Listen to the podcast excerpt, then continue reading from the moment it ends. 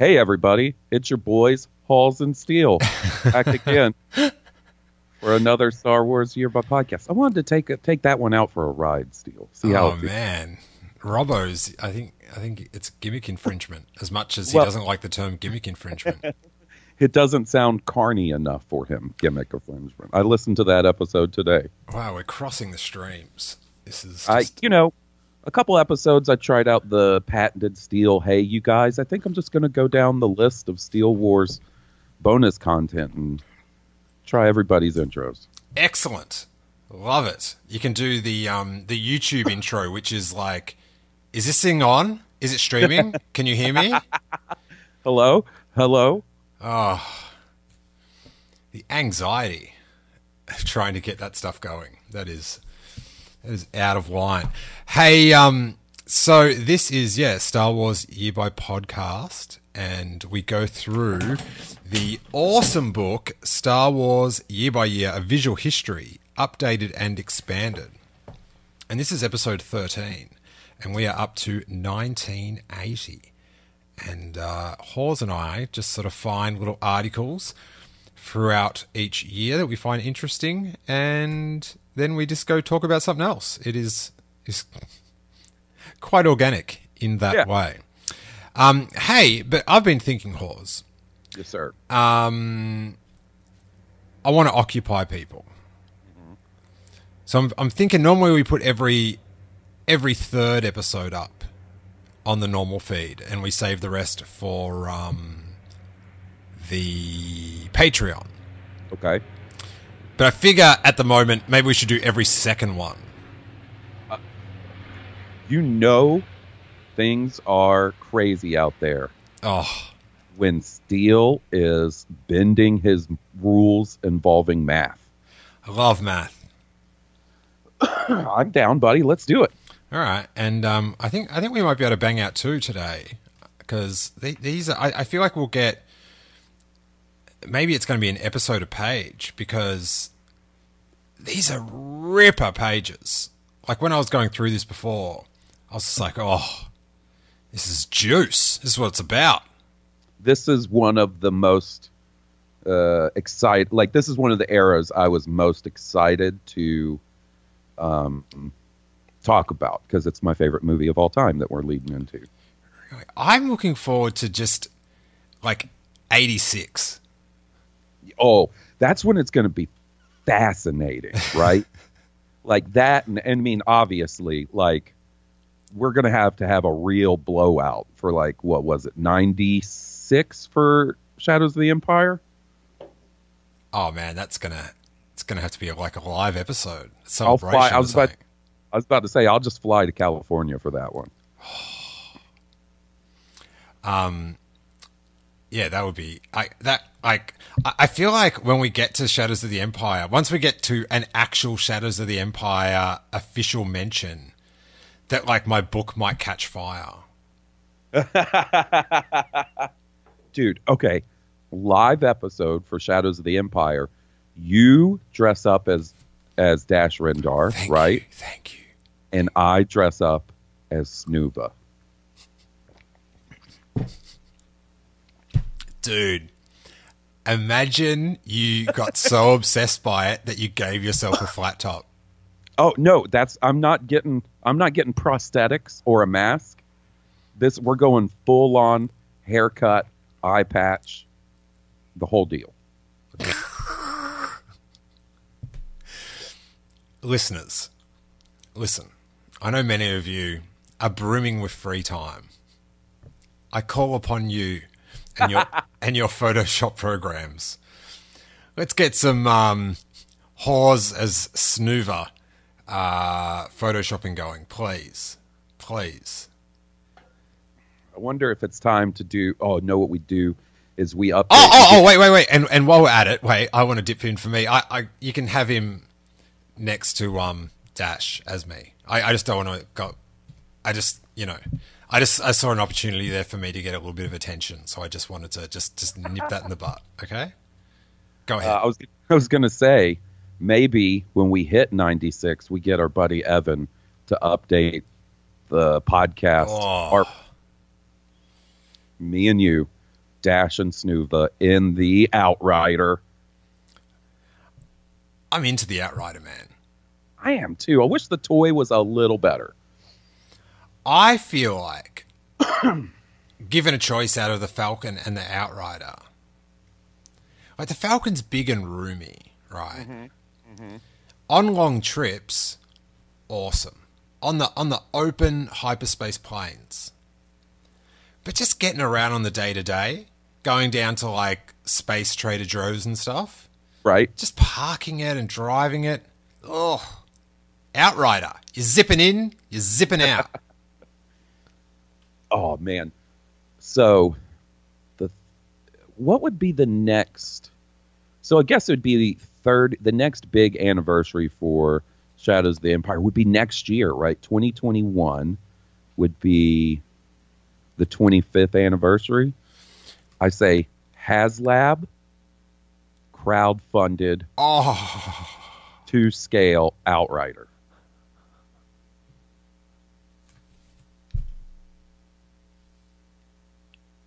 I'll say it again. oh. Disney, this is what we wanted. it's like a Photoshop of Dash and, and Guri and Xizor all in the cockpit for no reason. Man. Leia is Boushh. Always thought that figure was a bit of a cheat. Right, right. I mean, I get, I get why they went with that, and You got to bring it out. You got to bring Gotta- it out. you got to bring it out, and it's easy enough to work in how she gets that costume or decides on that costume in between Empire and Jedi. But yeah, it, it feels like maybe we got a, we should have gotten a different Leia figure for Shadows of the Empire, and the Boushh costume could have been, you know, just part of the Return of the Jedi wave of figures or whatever. Yeah, because I remember being at the time, and how we're talking about this is a masterstroke cause. Um, a lot more interested in the new designs, like the Coruscant Guard, Luke Skywalker. Luke. buddy. I mentioned it last episode. I have a story about Coruscant Guard Luke Skywalker that I'm bit, but I can't. I, I gotta wait. Dude, I'm sitting on one myself. Like It's killing me. okay, yeah, What true Star Wars fan doesn't, though? yeah. Call it out, the true fans. The the 96ers. Are you a 96er Hawes? Big time, buddy. Big quite, time. is that the right year? 96? I hope I haven't been saying 96 and it's it's 95 or some. I I feel like it is 96 because it was the year before the special editions, right? Like the special editions came out in 97 and I feel like um, Shadows of the Empire was leading into that. Hey, it may have been 96 then, but it's 1980 now. It is. So um, we should get into it. But hey, just before we get started, I just want to say very happy to be podcasting with you, Hawes. Been looking forward to this all day. Happy to Yeah, have buddy. our friends around the world listening in. And Our uh, sickos. the We can't our sickos- Well, hopefully, just just sickos in the the the the, the Horse Wars universe, sickos. Um, but they're of course the people that get the book out and read along to, Yes, exactly. and then you get the triple sicko, the sicko squareds that listen to the podcast while reading the book, while live tweeting the podcast. It's beautiful. It's sick. That's what it It's sick. sick. Blah. So I tell Harry, I go yucky, yucky. he's um he's getting pretty good at the yuckies. A lot of yuckies these days. Uh, 1980. In the first three months of 1980, ILM is still working on additional effect shots. Secrecy surrounds the production, with few knowing what James Earl Jones's dialogue as Darth Vader will reveal. Despite the critical success of The Godfather Part 2, 1974, oh my god. Oh, Oh, something just hit me. Uh, the reputation of the sequels is that they are never as good or as profitable as the earlier films. I just got to get this out of the way, Hawes. I know we were just about to start talking about something actually in 1980, Okay. but this this this this time that we've got inside, that Godfather giant like 10 hour cut. Oh, Oh, got to get my lips around that. That's a way to put it. Suck it dry. Whoa, um, yeah, is is that available to like purchase digitally or anything? Here's the thing Tragic Tale. It was on HBO, Right. and we were plowing on through it a couple years back, right? And it was taking a while because, you know, I, you know, Jackie was pregnant at the time, so going to sleep, you know, early and stuff. And then the month ticked over, just like that. The old girl's gone. Brutal. I uh, I bought some movies digitally a couple days ago because there was a sale going on, and I did look at the Godfather collection, but I don't recall seeing that special ten hour cut. I don't know if it is available. No, I don't think it is. But there's like fan ones and stuff, so I'm gonna have to have a sniff. But oof. But um, sequels up until this point, Hawes. More to the point, um, like in in the 80s and the 90s, we got some banger sequels. Some Oh, yeah. that that arguably are better than the original, right? But um, back then, like if you say at Jaws and Jaws 2, The Revenge, sequels quite often were like a, a bad photocopy of the original hit. Right. And when would so I guess at this point, as far as like a franchise goes, we would have had Planet of the Apes, right? And Um, they, they get progressively smaller and lower in budget. But, right, to the point where there's only a couple of apes Yeah. in the movie. Yeah. But if you're a pretty uh, hardcore Apes fan, you're along you're along with you know on the ride. Right. You, you're watching all five. You're battling. You're attacking. You're undergrounding. You're everythinging. You're revenging. All of them. Hey, that t- Tim Burton Planet of the Apes worst ending of all time. Oh, you mean the one he stole from Kevin Smith? Oh, really? Yeah. So you know it. Uh, spoiler alert! If you haven't seen this terrible movie, uh, it ends with you know the classic Planet of the Apes ends with them finding the Statue of Liberty on the uh, what? My bad. Wait. It was our planet? Yeah, the whole time they blew it up. They blew it all to hell. What a Um, unit that dude was. and then uh, in the Tim Burton version, he ends up on Earth and he's at the Lincoln Memorial in Washington D.C. And Abraham Lincoln's head is replaced with an ape's head. And years before that, in Get your close- head off him, you dirty ape. and uh, years before that, in a Clerks or a Jay and Silent Bob comic book, there was this scene making fun of Planet of the Apes, and there was a scene of the Lincoln Memorial with its head replaced with an ape. Gotcha. I remember quite liking that film and sort of being pretty excited that there was going to be new apes films. Mm-hmm. Like I was like, oh, sick, I can get around this. And then when they made those brilliant ones later on, Oh, ooh. so good. But um, when they had that ending, soured. Yeah.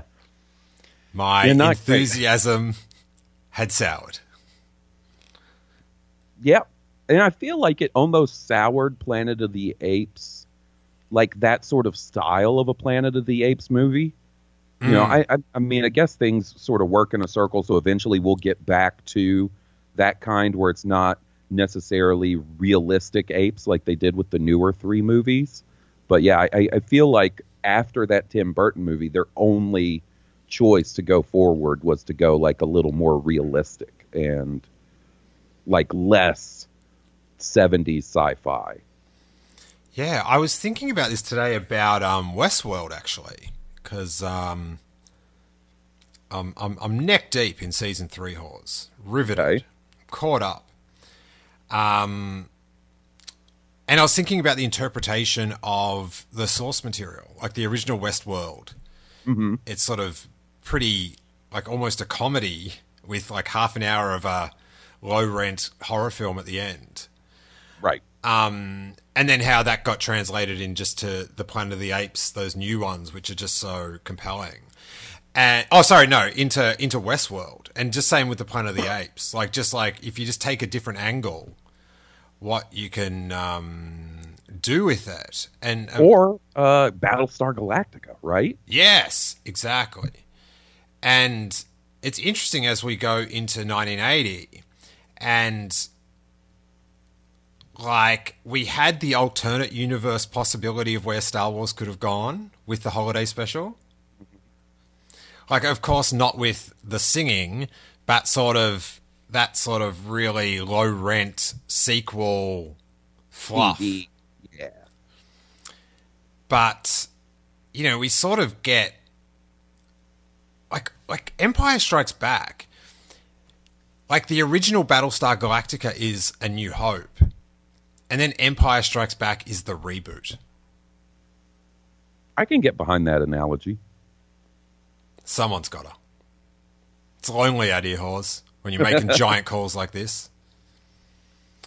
But um, yeah, it is like I- I feel like Empire just did the perfect thing at the perfect time because it bounced back for Jedi and got Kitty again, but sort of Empire kind of like stretched it, like stretched what Star Wars could be and um, got a lot more and longer term fans in the process. Like it really gave like a grounding to the universe that older fans could um, sink their teeth into. Yeah. Yeah. And I mean, their assessment, you know, like what they say here is that sequels are never as good or as profitable as the early film. I mean, I think it's safe to say one of those is correct and one of those is wrong. It's it's definitely as good as Star Wars. Uh, wasn't as profitable though, but that's just how these things go. You're not going to get like the I feel the you know Star Wars, Phantom Menace, Force Awakens box office craziness is a once in a Star Wars cycle event, you know? The um, but then you've got the sequels that would have made more. You know, like like Aliens and, and Terminator Two, stuff like that. Yeah. That, like by the time like video, everyone had caught up with it on video. Because I definitely didn't see Terminator One in a theater. I didn't know Terminator was a thing until I saw trailers for Terminator 2. And it was a huge thing, like on the playground. Kids were obsessed with Terminator 2. Buzz of the playground. Yeah. Um, how's this? When I, I would have been in grade one or two, so very young, we had a sandpit at the school, and they were playing with sand Tusken Raiders. I remember in the sandpit, so very on brand. But in the game they were playing, these older kids, I was watching this game very intently they had the sand people buried in the ground and the spikes on the top of their head were like activation spikes and when you hit them they bounced up and attacked See, that is kid ingenuity right there, right? it was it was a heated game i remember watching it just like going this is sick these, I- these these kids can go. I have a much less charming sandbox tale from Uh-oh. probably around the same time. This was before I had my first cat, right? So I remember hanging out in the sandbox, playing with. Uh, can't remember what we were playing with. Like maybe like um, Can, can, Tonka can I, truck. I just got to stop you here. I can't wait to find out how you have not yet had a cat is going to play into this story. Much anticipation. Oh, it does. That wasn't just a random bit of info. So we're hanging out. We're playing with, I think, like Tonka trunks, trucks, like you know, bulldozers or like uh, cranes and stuff. And one of the kids in my class goes, um, "I just got a pet cat," and I'm immediately fascinated. I'm like, "Oh, what's that like?" And he goes, "He uses the bathroom in a sandbox." And I was like, "Wait," because we had a dog at the time, and you know, As, as out. Harry would say, uh oh. And I'm like, what do you mean? He goes to the bathroom in your house in a sandbox? And the kid goes, yeah, like this. And drops trowel and uses, he pulls a Josh, Josh Trank in front of my eyes. the Wow. Maybe it was Josh Trank. and then I tell my dad, right? He comes to pick me up and he's like, What happened today? And I was like, Dad, uh, this kid told me he has a pet cat and that it poops in a sandbox. And then he pooped in the sandbox at work at, at school. And my dad thought I was making it up. And the only reason I know my dad thought I was making it up is because I don't know if it was the next day or a couple days later, he was dropping me off at daycare or school or whatever. And he was like, he tells me the craziest things. He says that one of his classmates pooped in the sandbox and he's all laughing. And the teacher's like, oh no, that happened. It was a thing. We had to replace all the sand. New sand. I love that. I love that scene. The next day, you see the, the truck there dumping the new sand, just in the background of your life. There's dudes with like a hazmat suit and a shovel clearing it out. Man, I gotta say, if Harry comes home from school one day and tells me that story, he's getting a pretty good dessert. it's ice cream all round. Maybe it'll be Harry that tells the story. He's like, we got a cat. His name is Jerry. No. Do you know what my immediate defense is now with you when you get me in one of those positions? Is to come up with a quick, brutal theory about who else those footsteps are at the end of um, Mandalorian episode 5, The Gunslinger. I, you know what? I I love that you and Robbo are doing the commentary tracks for the Mandalorian. I love it. They're so fun. Se- season finale, next episode. What? Aren't you guys only up to s- episode five? Exactly. Oh, I, I think I gotta. I like. I was just gonna say. I think I have to skip that episode for my own mental health. Oh. oh. Toro episode. Woo. Can't wait. Very excited. I'm actually nervous. Like, how can I live up to it? dude if he okay look i know this is thinking ahead and it's thinking maybe a little too positively about things but if if celebration happens this year and he is doing photo ops or Dude. autographs you have to accept us going together and getting you a photoshop with that a photo op with that dude Dude, it's gonna it's more likely that Josh Trank will be there signing. oh i know in a brown pen Oh. Um with a um what is that, Mr. Hanky? What's that guy's name on South Park? that's him Mr. Hanky. With a novelty pen. Um Toro Calican, the bounty hunter extraordinaire, everyone, from Mandalorian, episode five, The Gunslinger. And um, if you don't know, the actor, Jake Cannavale, was very brutally unkind to The Rise of Skywalker um, when it came out, which was just after he'd been on the show. And then to double down, also then started going on about um, The Last Jedi. Hates them all. was on the show two weeks ago. He's a classy guy. Love it. Love it. George Lucas says in Empire. Wow. That's crazy. They made Empire in 1980? I had no idea about that. Wow.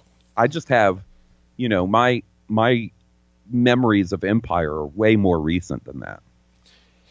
Yeah, because it only ever came out here because they sort of had an Australian licensed version. Mm. So it was like, it was a local version using a lot of their content. I gotcha. My alarm just went off for no reason.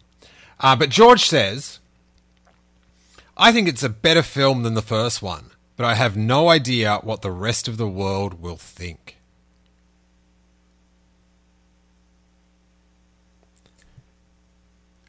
Because the super risky thing, which has happened to George since, is that everyone else or a lot of other people have a different idea about what Star Wars is than he does.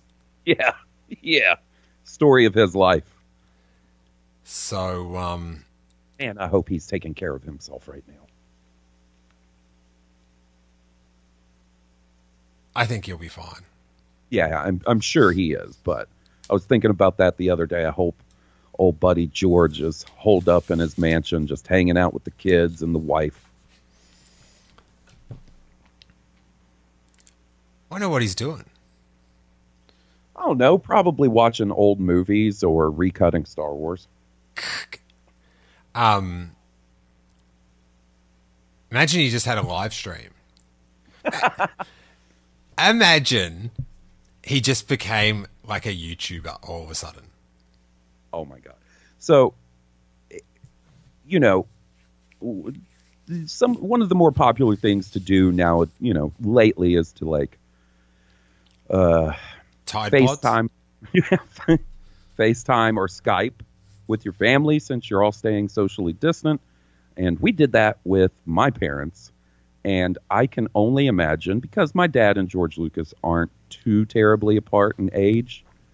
I can only imagine the technical difficulties that I had, but being George Lucas instead of my dad.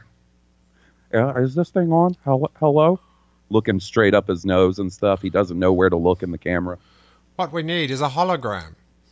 I don't know what that thing was going on. Hey, um, this is etched in a lot of 80, 80s kids' memories. January, The Muppet Show. Would you like to take us through it, Hawes? Mark Hamill guests on The Muppet Show, directed by Peter Harris. The episode also features Anthony Daniels as C3PO, Peter Mayhew as Chewbacca, and Kenny Baker as R2D2.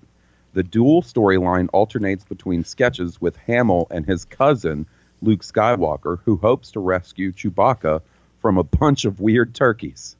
Luke appears in Pigs in Space segment with Miss Piggy, performed by Frank Oz, as and Gonzo as Darth Nader. I was always a fan of the Pigs in Space series Me too. because it was in space. Come for the really- space, stay for the pigs. I really wish they'd put the Muppet Show on uh, Disney Plus so we could watch these now. I don't think I'd watch it. You don't think so? Nah. I got stuff to do. Hmm. I. Yes, so loved it Pigs in Space. But then this episode with Luke Skywalker was just gave a young child radioactive poisoning. It was it was so red hot. So good. Um, and then in February, they uh, double down. They're hitting up all the kids' hotspots. Droids on Sesame Street. Anthony Daniels appears as C3PO with a radio controlled R2D2 on Sesame Street. After arriving by flying saucer, the droids deliver a holographic message for Oscar the Grouch and a play a game of Blind Man's Bluff with Big Bird, who mistakes a mailbox for R2D2. Oh, that's ironic. Yeah, considering it's ring theory, it's all connected. It is. They ended up having official US Post Office R2D2 post boxes. Uh, or mailboxes, as they say in America, which apparently caused quite a quandary, Hawes, because it's like like people wanted to steal them, hmm but it's like a gnarly crime yes, it is. to steal like a post box. But like, there's something like so crazy about tampering with the mail. They they really frown upon it. Yeah, and I saw one of those since I moved to Birmingham. And I moved here, I want to say this is my 13th year living in Birmingham. Oh my So- god! On it's episode thirteen. Oh, weird. Um, yeah, I think they uh, they were around for a while, and that one may still be there. I just can't uh, remember exactly where it was. Really, it could still be there. I bet you Steve Sansweet has one. He's he does have one, but I'm not sure if it is one. or if it was like created for him. There's some weird story around it, or he somehow got an exemption in getting it, or something. There's there's there's a story there. How do you reckon he's going? Oh, dude, I bet you he is just chilling in his mountain of Star Wars stuff. Just walking around telling himself interesting tidbits of trivia. Do you reckon he's like just like imagine there was no one else there, right? Everyone else is um like they were away because there's is um oh my god I can't remember her name now, but there is a lady that like lives on the premises as well, Right. like sort of un- like in the apartment underneath. Oh my god, can't remember her name, but she's so nice. She does like she sort of like runs the museum, but just say they were away, and it was just Sansweet by himself, and he's just walking up and down the aisles, just muttering, just like. They said you had too many toys, Steve. They had they had when will you have to t- time to play with them, Steve? But uh, who's laughing now? who's laughing now? Uh, he's going to break and all those vintage carded figures Oh! opened and he's going to be playing with them. They're going to go in there in a month and it's just going to look literally like a kid's bedroom from 1977.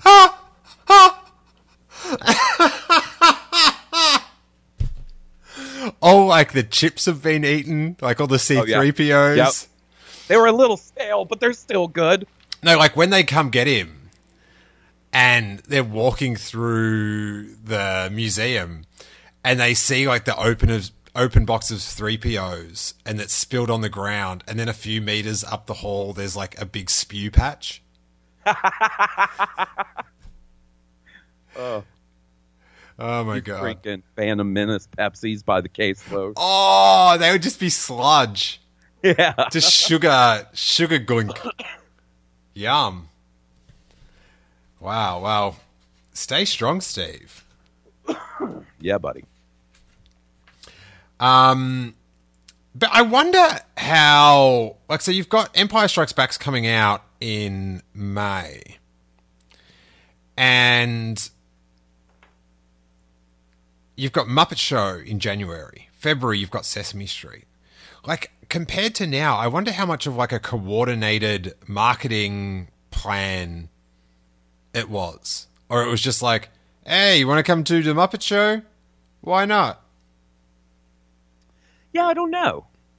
Um, I would be, I would have to imagine that's coordinated in some way, right?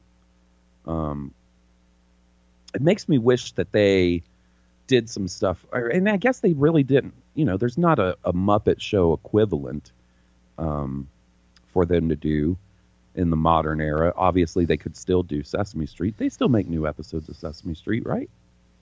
Yeah. Yeah. I wish they did some stuff like that. Granted, the the Saturday Night Live episodes were both pretty good. with um, Adam Driver.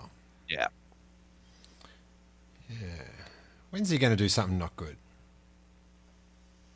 Um, I don't know, man. We Probably need, not anytime soon. We need Adam Driver in Jumper Three.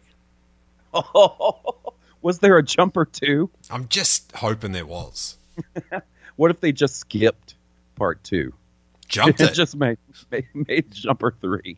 straight to Jumper 3D. Oh, you. Speaking of that, you want to know what m- one of my craziest? This was before we started doing the podcast, Will and I. Uh, one of my craziest Star Wars theories was Hit me. leading into the Force Awakens. I was convinced because you know how they were immediately upon saying the title, they weren't saying Star Wars Episode Seven, The Force Awakens. It was just Star Wars: The Force Awakens. Uh huh. I was like, I know what they're doing. When we go see this movie, the crawl is going to say episode 10. And then we're going to get prequels to the sequels eventually. Oh, I think I'm gonna. I feel like I've just had some three POs. Dear Lord, I, I can't deal with back and forward Star Wars anymore.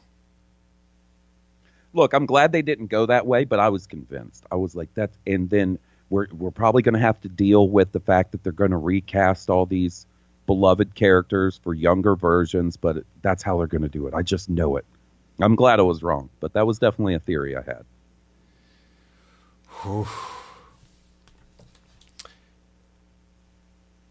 This one's the best.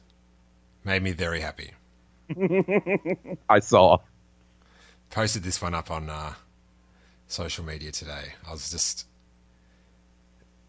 made me feel alive, horse. I just I felt so good. Skywalker identified.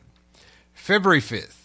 Marvel Star Wars 35 cover date May ships in Dark Lord's Gambit, written by Archie Goodwin. Luke Skywalker and Darth Vader meet in person for the first time in the Marvel series on the planet Monastery. Without any mention of their encounter in the novel Splinter of the Mind's Eye. Readers continue to question the continuity in Star Wars publishing. Man, I'm glad we're out of that. It's like poetry, horse. It is. It truly does all rhyme. Problem solved. As I I was saying to our um, good buddy Emily on Twitter today, it's like, thank God, because that could have led to a really tedious 40 years. Yeah. And dude, think about it. Like, just 35 years later or something, they would annoy you again with this and Luke and Darth Vader meeting in a Darth, in a Marvel comic. I know. They they really didn't learn the lessons. Who's the dude with the sick 3D glasses that Vader is holding in his other hand? Oh, um Cyclops with a goatee? so this poster, Dark Lord's Gambit, has got um a very Mexican bootleg style Darth Vader and he's over a chessboard and um, the pieces are our heroes. And in one hand, he's got Cyclops with a goatee. And in the other hand, he's got Luke Skywalker, who's now got a white leather jacket and a red lightsaber laser sword. And I've got to give a shout out to R2D2 because he's the one trying to fight Darth Vader the most. Yeah, he's right up in Darth Vader's grill. Han Solo is hiding behind the title of the comic. What a wuss! Not my Han And- Solo. Uh, the I don't know what they call it. It's the you know the image up in the left hand corner that's got like the price and stuff. As soon as you started, the tone of your voice told me what you're going to talk about. I don't know But- how. the coloring of Luke Skywalker's skin and the coloring of his pants is so close that if you just glimpse at it, it looks like he's not wearing pants.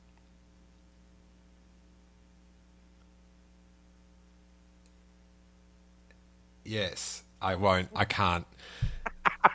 Everything I want to say referencing that, I can't say on the podcast. So we will choose why not none is um, the gif I'll be throwing up there. So um yeah, April. Um, run run us by this episode of uh, Star Wars Comics Halls. Uh, April 1st, April Fool's Day. Uh, Luke duels Vader. I mean, that, that's almost now. Yeah, it's like two days from now. Oh, so this is like this is where this is a special forty year anniversary. Yeah. Uh, Marvel Comics Star Wars number 37. Uh, we'll ignore the la- the next three words. Ships. Mortal Kombat written by Archie Gun- Goodwin. Mortal Kombat! Dun, dun, dun,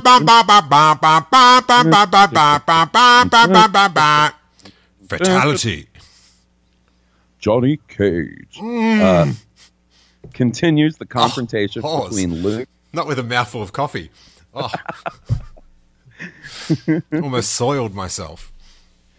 continues the confrontation between Luke and Vader on Monastery. Luke realizes he's not ready for a final fight with Vader and escapes None of us into, are, dude.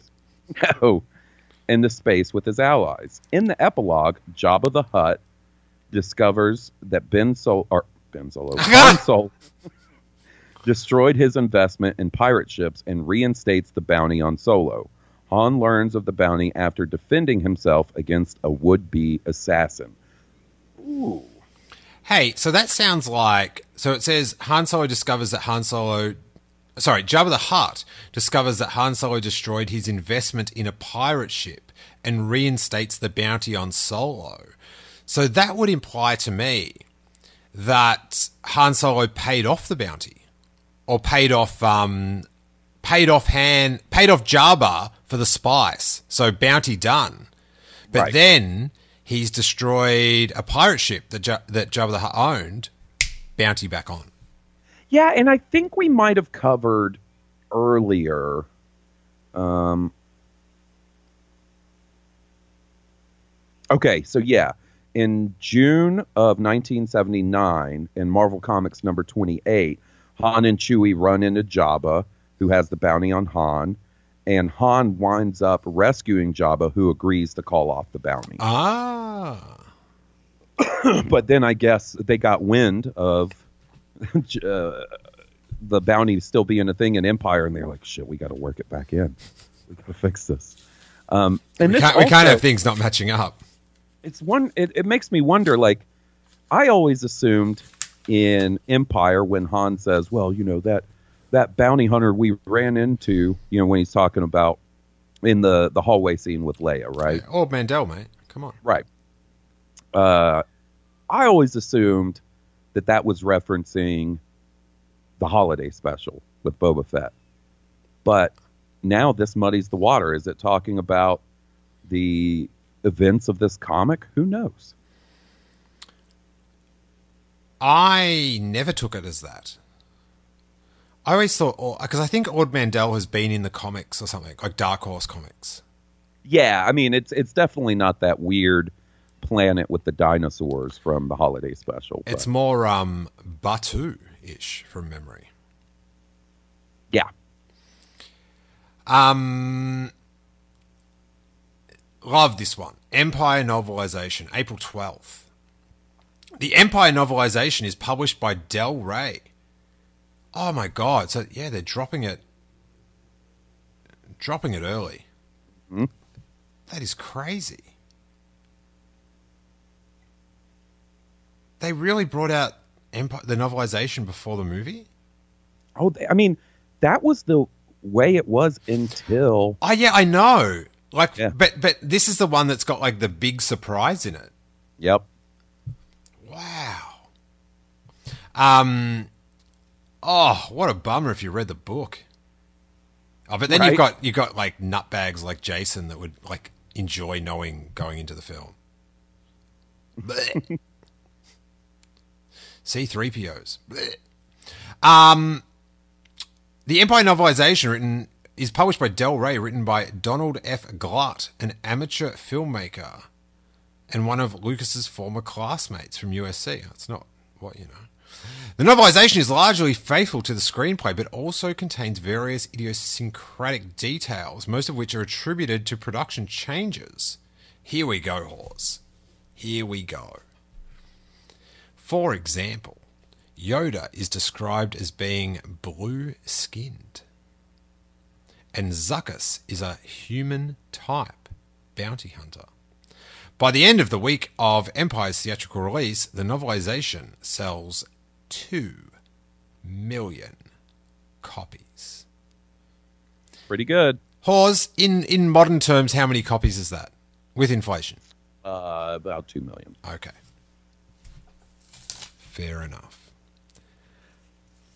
Love the idea of Blodia. Bloda. Load, load up. Yolu. Yolu. Sounds So- too close.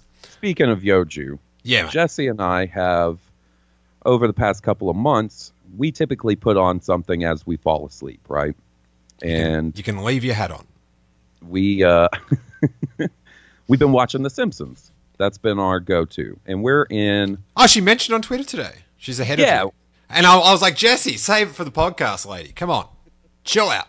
This is We're- this is this is Horse's go-to story. We we we were. Uh, I think we're in like season six or seven, and we invariably fall asleep and then have to sort of go back and figure like figure out the episodes we missed and stuff. And the other day we were laying in bed and uh, I was just sort of checking stuff on my phone before I set my alarm, and the uh, the the Hoju episode happens right, Oh, and and I hear it, and I'm like, oh yeah, that's where Steele got that. And Jesse goes, wait a second.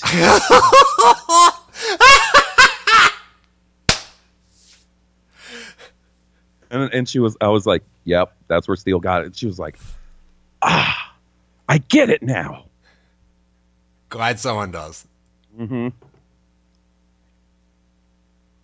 Thrilled. That is just.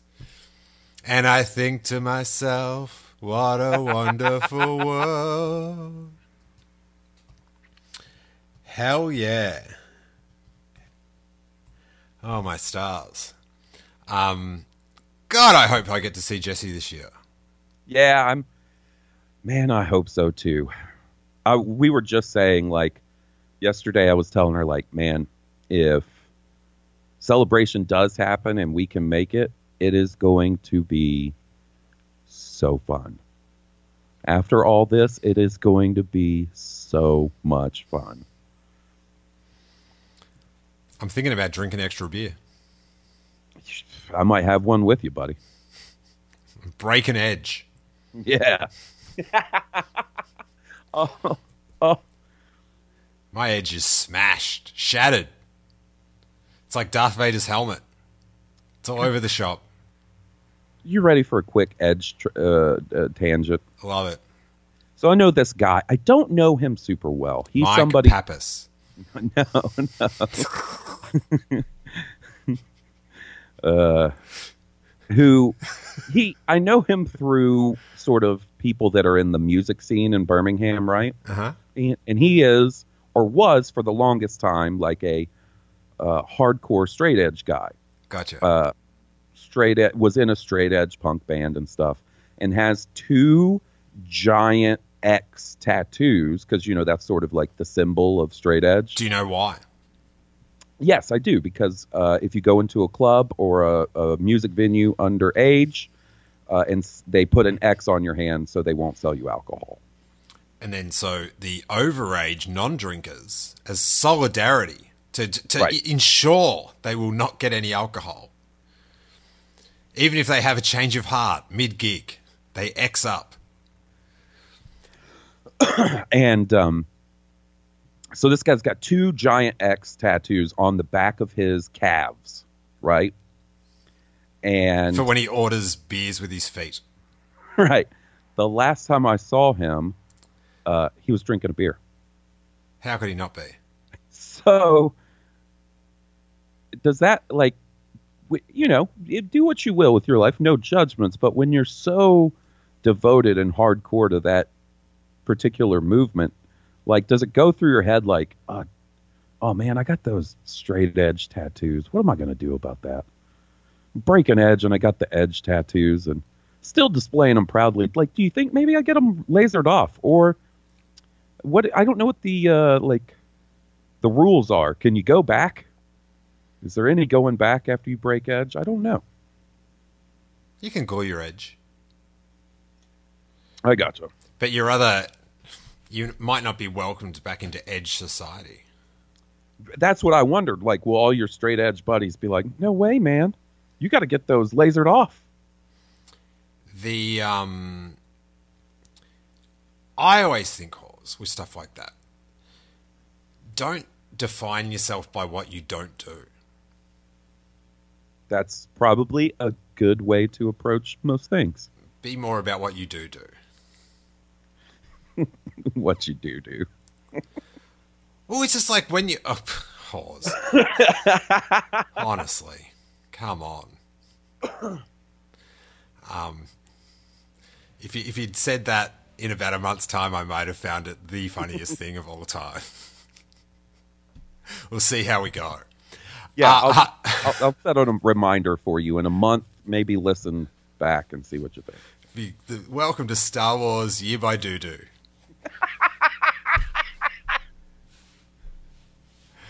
Oh, we got like sound effects. It's basically just bootleg the Geek Dudes podcast. Hey now, Oh my god. Not enough is said. Our, our friends at the Geek Dudes podcast down in Melbourne, not eno- enough is said. And they don't talk about it. They're just like blase. Chris Fresh's toy collection is insane. buddy, I like every time he posts a picture from in his his fortress of toy solitude, I'm so impressed and like it is massive. And then you posted some pictures from. Oh, I meant to ask you, did Mitch show up in a silly hat when you recorded with them? I don't think so. Man, that's disappointing. Apparently, that was his gimmick for a while. He would show up in a different silly hat Ah, time they recorded. wow. Man, that disappoints me. He was like, "No, I can't show up in a silly hat. Steele's going to be there." I, I, I'd I'd hate. I don't want to be the person that stops people wearing their silly hat. no, I I, I, I figure like you could get behind a silly hat gimmick. Yeah, I don't know. Now I'm, I'm, I'm just worried I'd, I'd, I'd make fun of it in the wrong way. And I'd put him off his silly hat. Silly hat on, Mitch. Silly Yeah. hat on. But his toy collection is. It's really. Like, it is. It's worth a visit, Hawes, if you're ever in the area. Oh, I would love nothing more. Um, unfortunately, I think current events, because Jesse and I didn't have solid plans, but you know, we were starting to piece together this idea of a trip to Japan and maybe a brief stopover in Australia. Um, and I don't know when that's going to happen now, but man, I would, I'd love to see that collection in person. Can't wait to get back to Japan. Oh, I think we're going to wait until um, Harry's of remembering age, and then go. Yeah, I've been taking Japanese lessons on my oh, phone. that's for- right. Yeah, yeah, yeah. for almost a year now. I will hit a year straight of daily two daily lessons, eh, probably within the next month. So, um, can you do like a Japanese translation of this episode for us to maybe No. widen the market? No, no, sir. I can say Konnichiwa, onamai wa nandesu ka? Konnichiwa, re- konnichiwa renda? Konnichiwa renda? And that is, hello, what is your name? No, it's hello dash render. That's what I think I said. Hey, um, I'm all about this blue Yoda.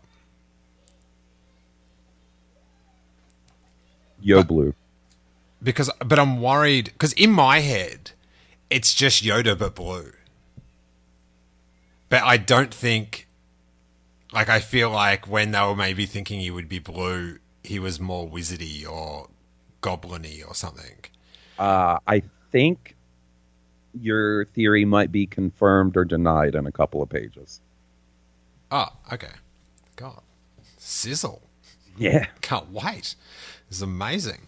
But um imagine a world where Yoda was blue and like we'd have a podcast where it was like um oh when I saw his little blue ears I was blown away. Or in Revenge of the Sith, uh, Palpatine is like, my little blue friend. Oh, blue yaddle. Bladdle. Blue Yaddle. Bladdle. Imagine that. But um it would have been huge. Blue Yoda, Zuckuss is a human type bounty hunter, and IG eighty eight tap danced. it's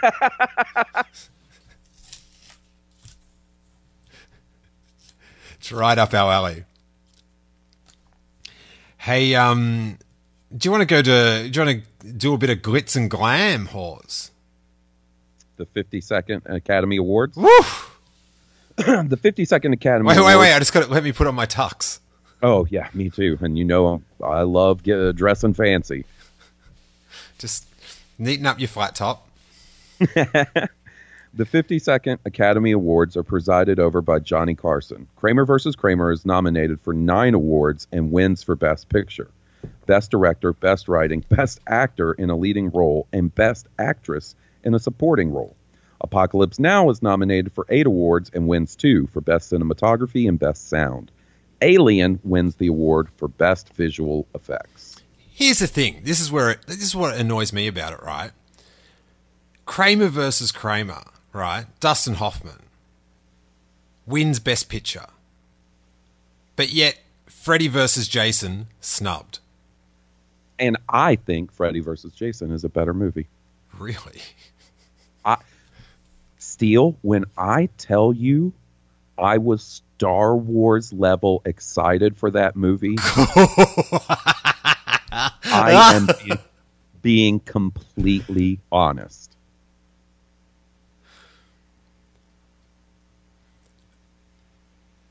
I swear. Hawes at high school age, I, I- just, I, you're just a character from Freaks and Geeks. It, you're not far off, buddy, Like, at all. like, like the metal horror fan. you know the. Okay, so you've seen Freaks and Geeks, right? You know the character that's into Dallas. He's hardcore into Dallas. Oh, nah. Okay, I have That would- seen, I have seen them all, but I just can't get the Dallas thing. that would have been me, but into metal and horror movies and Star Wars instead of Dallas. I went to see Freddy versus Jason three times in the theater. Three times. One for Freddy, one for Jason, then one for you. One for me, buddy. And that one for me was by myself. And I took my dad to see Freddy versus Jason for the second time. I went on mid I went at midnight with uh, all my buddies. And then I took my dad and my dad was like, "That was a waste of time. Why did you drag me to this?" he didn't have as as nostalgic uh, feelings about Freddy and Jason as as I did from when I was a kid and would have him take me to see those movies in the theater. Oh my god! Anyone else in the cinema when you went by yourself? No. and I'm not joking. I went up to the window and I said, can I get one for Freddy versus Jason? And the person at the window goes, Really? Really? They said my sarcastic made up thing that they said. they were 10 years ahead of me, or maybe more. I, I, think more. I think it was a while. I did go see it at cinema, though. I did go see it in cinema once. I think it was what was that? 2000 I think it was 2003. So I would have been in college by that point, but very very excited. Johnny Carson hosting the Academy Awards. My entire knowledge of Carson is from stories from David Letterman Mm-hmm. and Simpsons episodes featuring Krusty the Clown.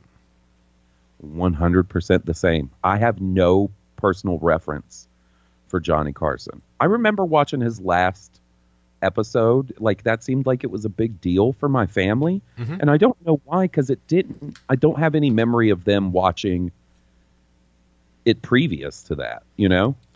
Yeah, but it was a big episode. Like Bette Midler, like like sung on a piano. Yeah, I mean, it was a big deal. I remember it being a big deal. And my dad was always, uh, as far as late night show goes, my dad loved David Letterman. Loved him. Oh, the man. And I do just have to say, I'm not sure if that happened in the final episode of Carson, Oh, I- but it did occur in the Krusty Comeback Spectacular.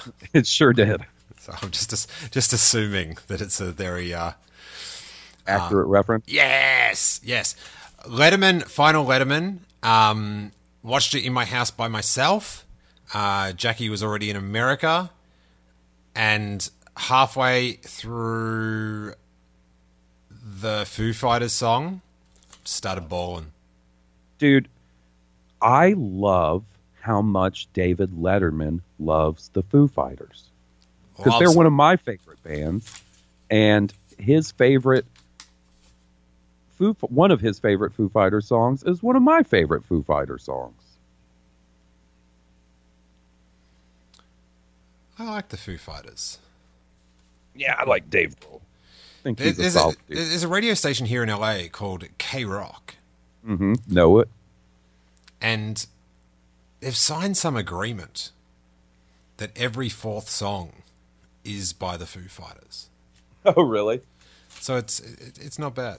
It's not bad. I enjoy when they get back to their Foo Fighters. Um,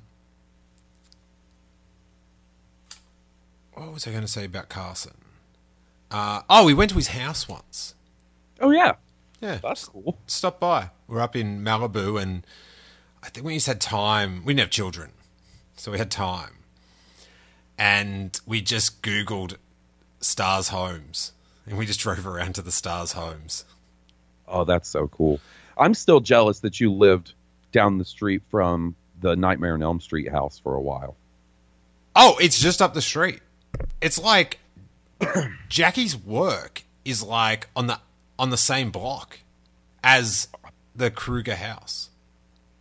That is so incredible. Oh, my friend lived in it Are you kidding me? out the back.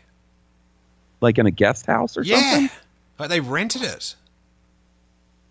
That's so awesome. And do you know what he said? What happened weird when he was saying that? Uh oh, what happened? Nothing. Not a thing. Yeah. I Makes you, thought th- you makes you think. makes you think. It's almost. It's just, it was eerie how nothing happened. Chilling. So I assume I don't know this for sure. I assume the the house in the movie they just used for outside shots and they didn't actually film the movie inside the house. I feel like that's correct. Yeah, I think that is. Um. Oh, but imagine going down to their basement. Oh, with the boiler. Either way, zero buys. Not doing it. Oh, if it was filmed indoor, like in the house, I would never, ever sleep in Nancy's bedroom. I don't know if you remember the scene where she's sleeping in the bedroom and Freddie starts coming out of the wall Oh, and ah. like the wall is stretching above her and stuff. I tell you what, I'm not doing. Taking a bath, No, no, sir, no, sir. dude. Dude. Zero buys. Uh-uh. And, and, and, and, and, and if I had to, there would be zero use of my, my normally vicarious use of bubble bath. no. It would be clear seas in the Oh, I- Saunders tub. It would be clear water. I'd have like two monster energy drinks on the edge of the tub that I just drink the whole time. I'm not falling asleep in that bathtub. Oh yeah, you have to stay awake. Yeah. I totally forgot that. That would have really um, that- that's an important thing to remember when I'm in my tub. I feel safer now. Stay awake. Um.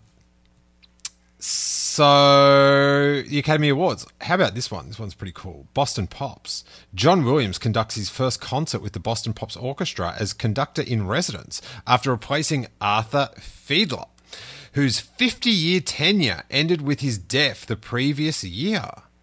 Oh, fingers. There was there was whispers.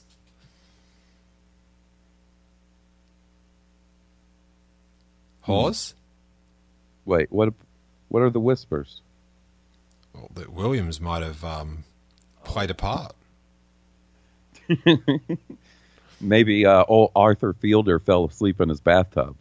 and then instead of Freddie's glove coming up out of the water, it was just John Williams' conductor's stick. it just stabbed him in the chest. Yeah, and the Jaws theme started playing.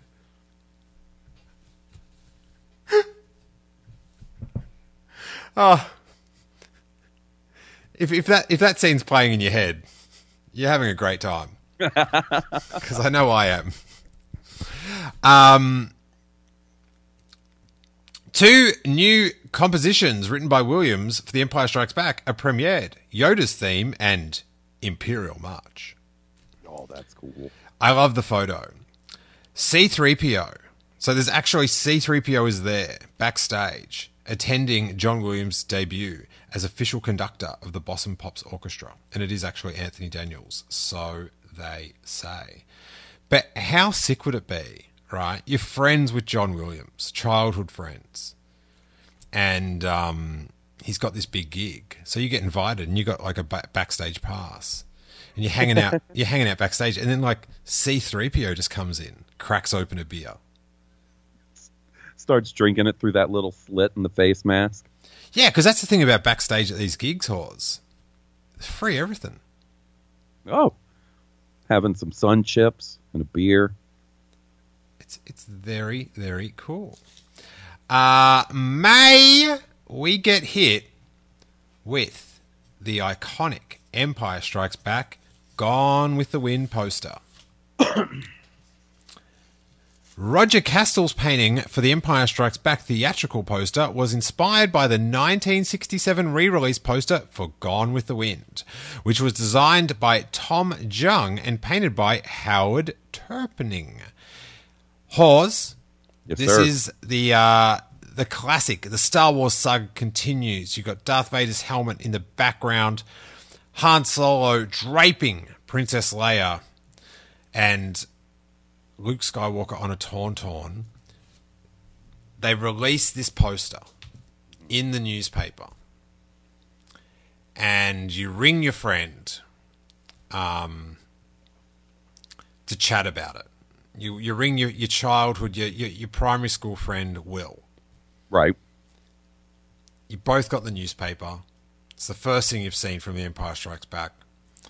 What do you theorize goes on based on these images in the continuation of the Star Wars saga? Uh, well, I definitely think the X Wings play more of a role in Empire Strikes Back than they end up playing. Uh, I think there's some ice, maybe Superman's Fortress of Solitude. Definitely looks like a crossover. And for those that are not sickos, in the top right hand corner, there are three um, attack formation X Wings. One of them's actually firing some lasers. And um, I don't think we see. Do we see opened wing X Wings at all in The Empire Strikes Back?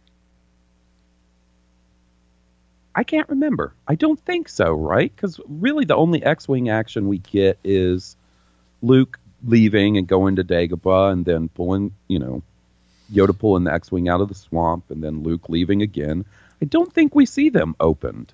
I, we also oh, what about when they're um, flying with the the frigates? I think that's what I was about to say. When they're escorting the escape parties, I bet you. though. I think you're right. Bit of attack formation, maybe, but definitely far more X wings, at least three. So, um, how cool would it have been if they were snow speeders? Oh, and that then you like on the phone with Will, you would have thought they were like the new X-wings. Like they like you would and immediately think they're spaceships. Oh yeah, and I would have thought that Luke has whatever this is he's riding through the whole movie. As a kid, I'd be like, he's going to ride that thing around all the time. Like Yoshi. Yeah, yeah. God, I love Yoshi Hawes. Me too. He's so soothing. It's like hopping on him. Mm-hmm. His little tongue comes out, eating feel- mushies. You feel protected when you're on Yoshi. Hmm. Very good. Very good. The um Hoth seems a lot pointier. Yes.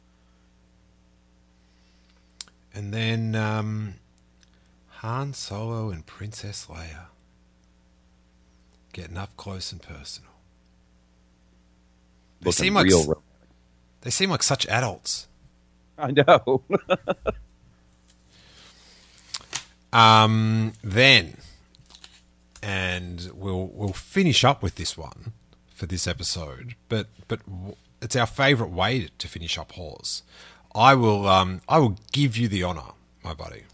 Also in 1980, action figures. Oh, Kenner produces 10 new action figures to coincide with the release of The Empire Strikes Back. To preserve the surprise of Yoda in the film, his action figure is postponed until the following year, Baby Yoda style. Uh, and the figures that they have here are Han Solo in Hoth outfit, excellent figure. Lando Calrissian, excellent figure. Luke Skywalker, Bespin fatigues, excellent figure. Bespin security guard, eh, leave it or take it or leave it. Imperial Snowtrooper Hoth battle gear, excellent figure. IG88, what a good figure. that that's like like very good. Like they had like droids are always the easiest, but they did a very good job with IG88. And he came with two weapons. Count them. Two. Bossk bounty hunter, very good figure. Rebels. I, I, I tell you what let me down with Bossk. I don't like that one of his hands can't grab anything. I don't, I don't Yeah. like that, that that that flappy hand he's got there. and it's hard to get him to hold his weapon in the hand that does work. Oh, do you know what you have to do sometimes? Which is such like you know to the common man they wouldn't know, but to the vintage figure collector, it's it's it's excruciating. Keeps you up at night. Sometimes you have to make him hold the gun like crossways just so he can hold it. Yes. Ugh. uh, Rebel Soldier Hoth Battle gear, and, in my opinion, the best of the vinyl capes in the original vintage figures. Really? Leia Organa Bespin gown. I love that they did like the pattern on that cape. And FX7 medical droid. I feel like they're hitting their stride right now. Yeah. They're putting out sure. some bangers. I kind of think across the board, the Hoth Rebel figures age the worst. Because some of these heads are just like bloated chunks of rugged up madness. And what's interesting, look at that Han Solo. He's approaching Power of the Force 2 levels buff when compared to other Han Solo figures in the line. It's the Gore-Tex. Yeah. Gore-Tex out. Um, I don't know, man. Lando Calrissian could be best vinyl caped um, figure. Uh, that is a good one. It is a good one. I can't say it's not, and you know it's hard to take away from the mystique of the vinyl cape Jawa, but that pattern that they they went to the trouble of printing on the Bespin Leia just looks so cool to me. I think we can all, all agree which one's the worst. Worst vinyl cape. Oh, actually, there's another contender. Uh, what what are your contenders? Well, my first one, which I think I'm going to have to go with, is Sandperson. Tusken Yeah. Raider. Because it's too neat. Yeah, it, it would have been better as a cloth, I think, like they did with the Jawas.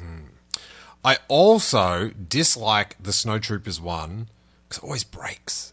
Yeah, it's very fragile and it's it's uh little smock, yeah. little skirt. Not into it. But um just some just some top chunks of plastic, mate. Um alrighty Hawes, that brings us to the end of the first few months of The Empire Strikes Back. And you know what happens? Straight up in the next episode. Uh the movie comes out. Whew. Wild scenes. Oh my stars, there's some good stuff across this page. Cannot wait.